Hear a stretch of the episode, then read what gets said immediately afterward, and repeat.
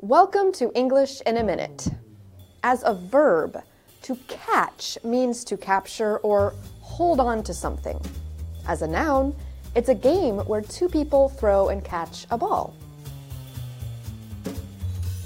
You know that house I was looking at last week?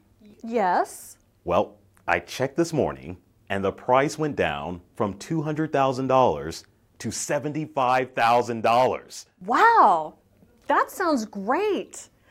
But, Jonathan, what's the catch?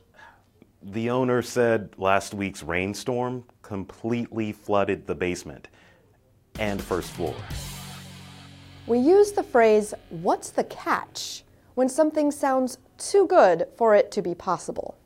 If something sounds too good, there may be a catch. And that's English in a minute.